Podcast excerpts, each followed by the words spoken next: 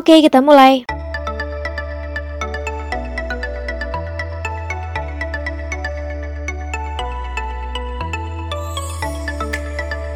Hai teman Sini Cerita, selamat datang kembali di podcastnya Sini Cerita Senang banget hari ini kita akan berbagi banyak cerita kembali We can share about mungkin yang suka nanyain Kenapa ya kadang-kadang aku tuh suka ngerasa bahagia Kadang-kadang aku tuh suka ngerasa sedih Sebenarnya ini hal yang wajar gak sih terjadi?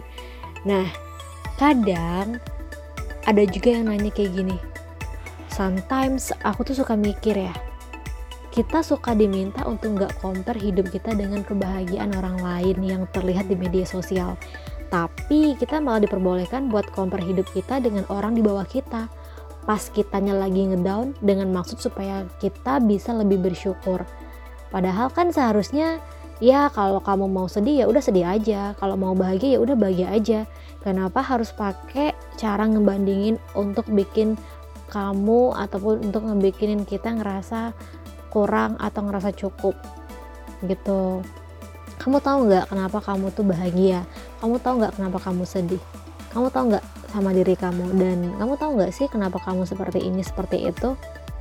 Nah teman-teman di dunia ini banyak hal yang bisa membuat seseorang merasa bahagia. Termasuk juga aku dan kamu namun begitupun sebaliknya banyak juga hal-hal yang malah membuat kamu menjadi sedih dan menderita ataupun kecewa dengan beberapa hal yang terjadi dalam hidup kamu yang gak sesuai sama keinginan kamu, gak sesuai sama ekspektasi kamu. Atas perasaan yang kamu rasa itu dan mungkin kamu gak bisa ungkapkan apalagi untuk diceritakan melalui kata demi kata. Puitis banget ya nah aku pun adalah salah satu orang yang menjadi bagiannya kan termasuk juga kamu Kadang kamu bahagia hingga tak bisa diungkapkan dengan kata-kata saking bahagianya. Kadang kamu sedih, kadang murung sampai kamu gelisah, tak menentu, tak tahu apa yang dirasa.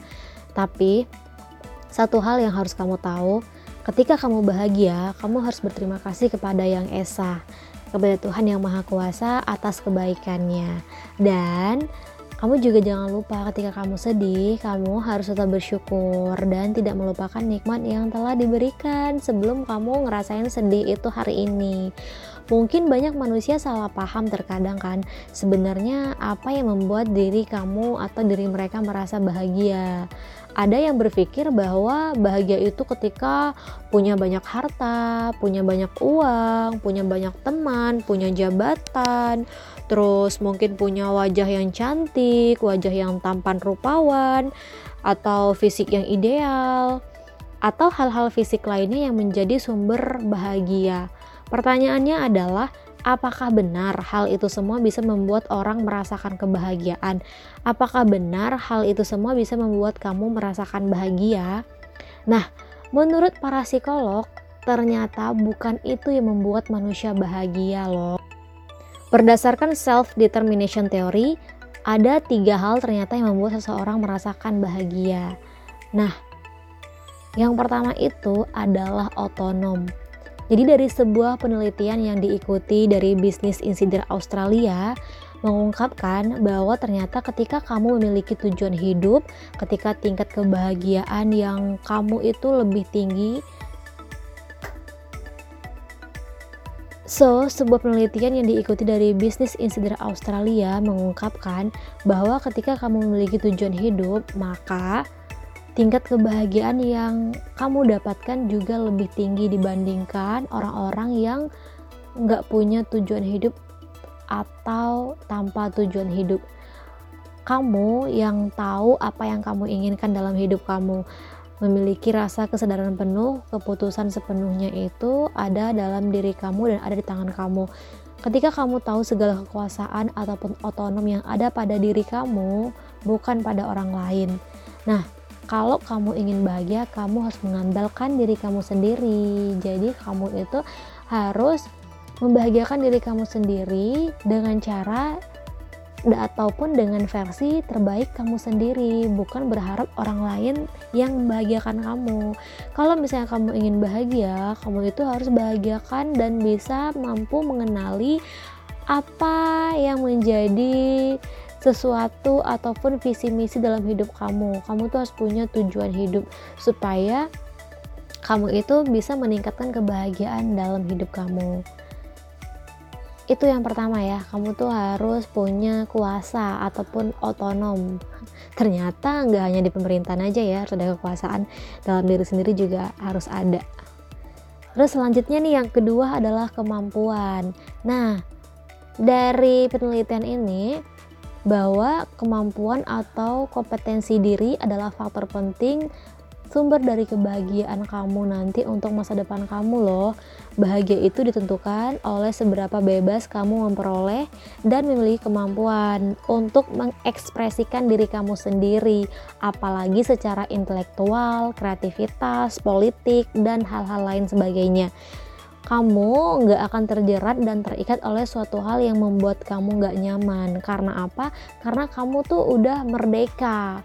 Jadi ternyata bukan hanya negara aja yang merdeka, diri kita dan diri kamu itu juga harus merdeka. Dan untuk mencapai sebuah kemerdekaan itu, kamu harus punya kemampuan, kemampuan yang baik, punya kreativitas yang bagus, intelektual yang bagus, kayak gitu dan banyak kemampuan-kemampuan lain juga yang kamu tuh harus bisa asah kayak gitu dalam diri kamu ataupun skill-skill kamu intinya itu kemampuan bagaimana kamu bisa mengekspresikan diri kamu keluar ataupun ke dalam diri kamu supaya kamu itu bisa memperoleh ataupun mendapatkan uh, sumber kebahagiaan untuk masa depan kamu itu bukan hanya hari ini aja tapi juga untuk masa depan kamu nanti. Nah, selanjutnya yang ketiga itu berdasarkan penelitian adalah sumber dari kebahagiaan itu ketika kamu memiliki hubungan sosial. Nah, manusia itu kan adalah makhluk sosial ya. Kita pasti udah tahu banget dari kita SD. Kita tuh pasti udah uh, pertama kali yang keluar dari pelajarannya PKN gitu kan ataupun pelajaran budi pekerti yang mengatakan manusia itu adalah hidup adalah makhluk sosial. Dan interaksi dengan orang lain ternyata menjadi salah satu faktor penting nih untuk sumber rasa bahagia kamu. Namun, kamu juga harus garis bawahi ini. Yang harus kamu ingat adalah terkadang hubungan sosial itu juga bisa jadi penghalang untuk kamu bisa bahagia. Apalagi ketika kamu terlalu memikirkan omongan orang lain terus memikirkan uh, apa bisikan sana sini terus halangan orang tua saudara sepupu teman sahabat gitu. Ataupun ketika kamu terpengaruh oleh kebiasaan buruk dari teman-teman kamu ataupun lingkungan kamu. Nah itu bisa aja ngebuat kamu itu nggak bahagia. Tapi kabar baiknya adalah kalau kamu bisa menguasai poin itu hubungan sosial kamu itu bukan jadi penghalang kebahagiaan kamu. Karena ketika kamu punya hubungan sosial yang baik dengan orang tua kamu, dengan keluarga kamu, saudara kamu, kakak kamu, adik kamu, sahabat kamu, rekan kerja mungkin ataupun punya hubungan sosial yang baik dengan teman-teman kamu dan kamu mampu mengatur diri kamu nggak terjerumus ke dalam nggak uh, terjerumus ke dalam hal-hal yang negatif yang bisa ngerusak masa depan kamu gitu kan?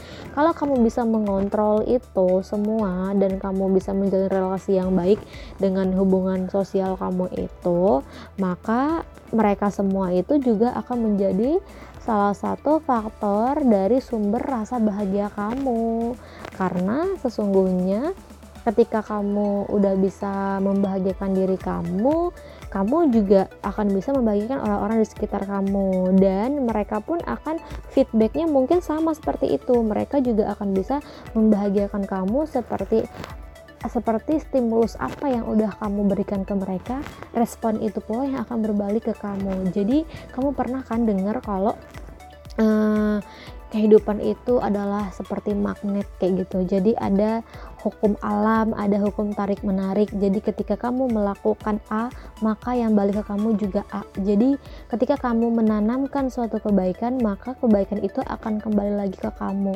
Nah begitupun dengan sumber kebahagiaan ataupun kebahagiaan yang kamu rasakan. Ketika kamu membagikan banyak kebahagiaan maka kebahagiaan itu akan balik lagi ke kamu. Karena semesta itu bekerja bekerja atas apa yang kita pikirkan, bekerja atas apa yang kita lakukan dan apa yang kita tanam pada kita masih muda itulah yang akan kita tuai yang akan kita petik hasil panennya ketika kita udah tua nanti.